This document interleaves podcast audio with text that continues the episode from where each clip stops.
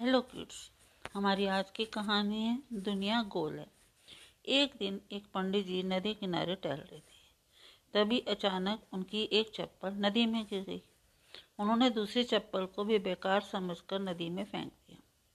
वहाँ से कुछ दूर आगे एक आदमी नदी में स्नान कर रहा था। उसने चप्पल को देखा तो उसे उठाकर नदी के किनारे फेंक दिया। दुर्भाग्यवश वह चप्पल एक औरत के सिर पर रख के मटके के ऊपर जाकर लगी। मटका टूट गया और पानी ज़मीन पर फैल गया। अचानक एक बाज नीचे उतरा और उस चप्पल को लेकर उड़ गया। जब वह आकाश में उड़ रहा था, वह चप्पल उसकी चोंच से छूटकर एक आदमी के खाने की थाली में जाकर गिर पड़ी।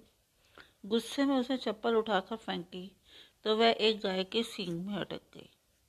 जब दूध वाला गाय का दूध निकाल रहा था तो उसने गाय के सींग पर वह चप्पल लटकी हुई देखी। उसने चप्पल को उठाकर नज़दीकी के ही घर में फेंक दिया। ये घर उसी पंडित का था। चप्पल पंडित जी को ही आकर लगी।